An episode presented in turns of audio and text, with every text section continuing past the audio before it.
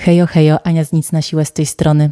Taki epizod niespodzianka podcastowy, bo tak trochę szkoda mi tych zwierząt, bo non-stop do mnie piszecie, że dzieci mają te impulsy, które kierują ich w stronę uderzania, szarpania, tarmoszenia tych psów i kotów i innych zwierzaków. No i dzisiaj też mi Dominika napisała o tym, że jej córka to traktuje ich psa jako taką zabawkę i zarzuca mu takie lasso, smycz na szyję i udaje, że pies to koń. I stwierdziłam, że pora pomóc tym zwierzakom. No i może zadajecie sobie pytanie, dlaczego moje dziecko w ogóle to robi? No, czy to jest jakaś oznaka bycia złym? Czy moje dziecko w ogóle nie ma jakichś uczuć, empatii, czy, moje, czy ja wychowuję jakiegoś sadystę? No i pamiętajcie, dzieci eksplorują w każdym momencie.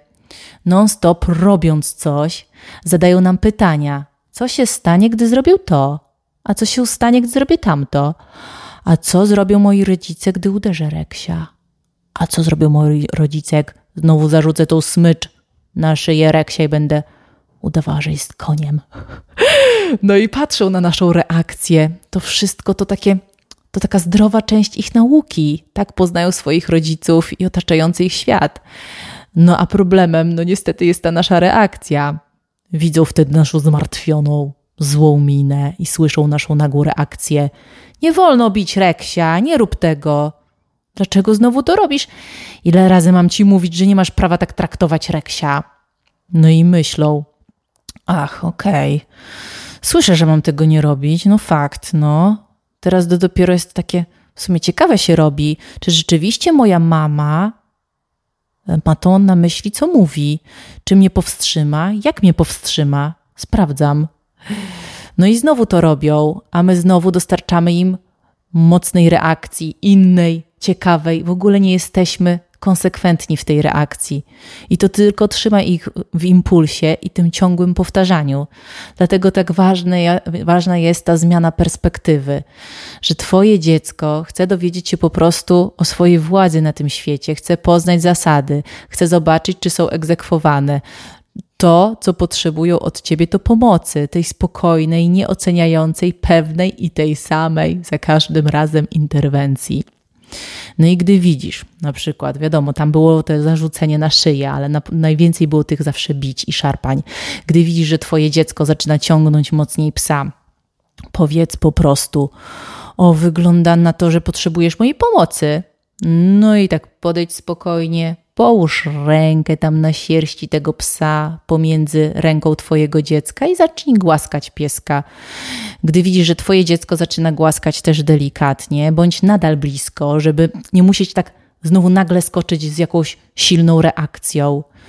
No a gdy widzisz, że znowu zaczyna tam coś mocniej ciągać za futro, no to y, tam ciągać za smycz, to znowu delikatnie odciągnij yy, rękę dziecka.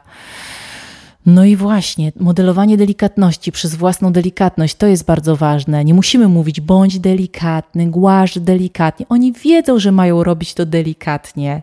Nawet raz powiedzieliśmy, to już starczy. Po prostu pokazujmy to swoimi ruchami.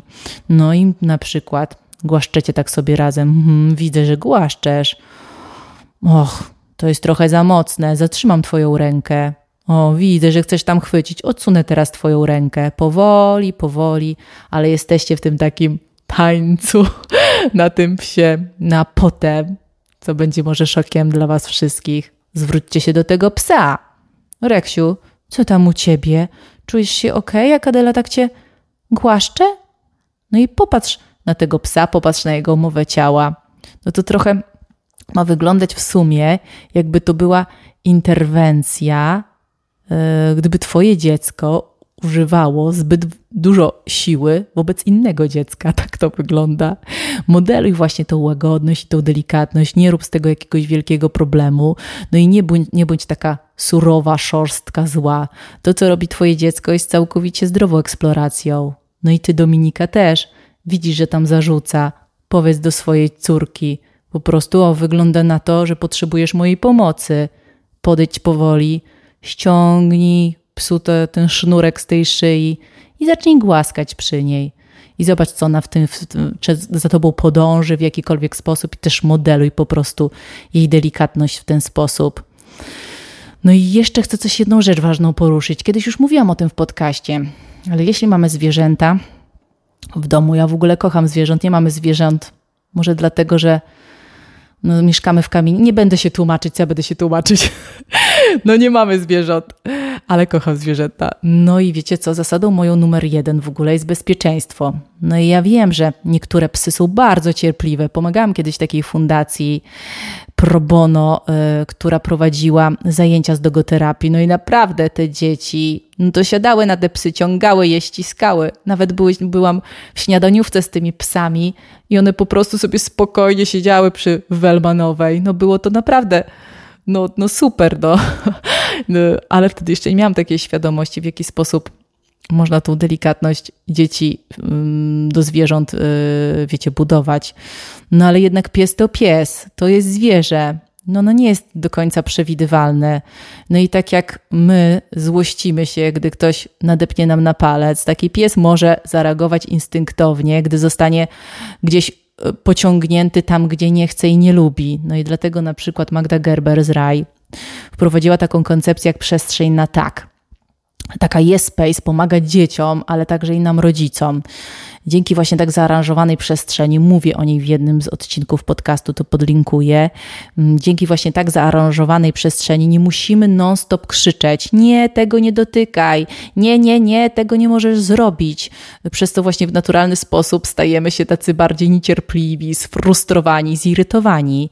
Y, jest to miejsce takiej wolności dla dzieci i rodziców, którzy mogą cieszyć się swoimi dziećmi, ponieważ nie muszą mówić non-stop tego właśnie nie, nie muszą wstawać i biec i powstrzymywać dzieci przed zrobieniem tego czy tamtego. To jest też miejsce, w którym będziecie mm, mogli tak, no będziemy mogli z niego wyjść, nie? Tak właśnie Magda Gerber zakładała. Ja też taką przestrzeń stworzyłam, że po prostu, żeby coś zrobić w kuchni, żeby coś pójść do łazienki, zrobić siku i zostawiam Adelę i nie martwię się, że ona tam gdzieś wiecie, coś wlezie nie wiadomo gdzie. I nie musimy wtedy właśnie zabierać naszego dziecka, żeby e, jedną ręką mieszać coś tam w garnku, robić coś w sumie niebezpiecznego, a drugą ręką trzymać nasze dziecko.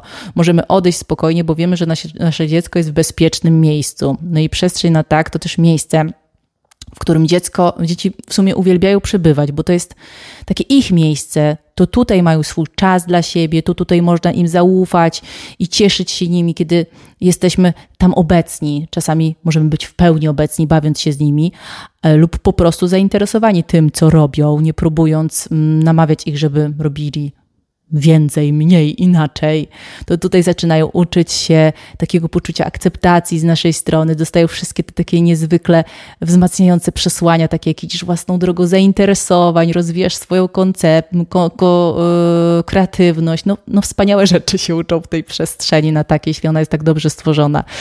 No i właśnie, gdybym miała zwierzęta w domu, to yy, przestrzeń dla Adeli byłaby odgrodzona no oczywiście psykoty mogłyby być tam, w tej przestrzeni, ale wtedy, kiedy ja albo Sebastian bylibyśmy tam, kiedy chciałabym gdzieś wyjść i coś zrobić, to mm, no, psy nie mogłyby tam wejść do tej przestrzeni, bo chciałabym być pewna, że Adela w niej jest bezpieczna, jak ja sobie gdzieś pójdę.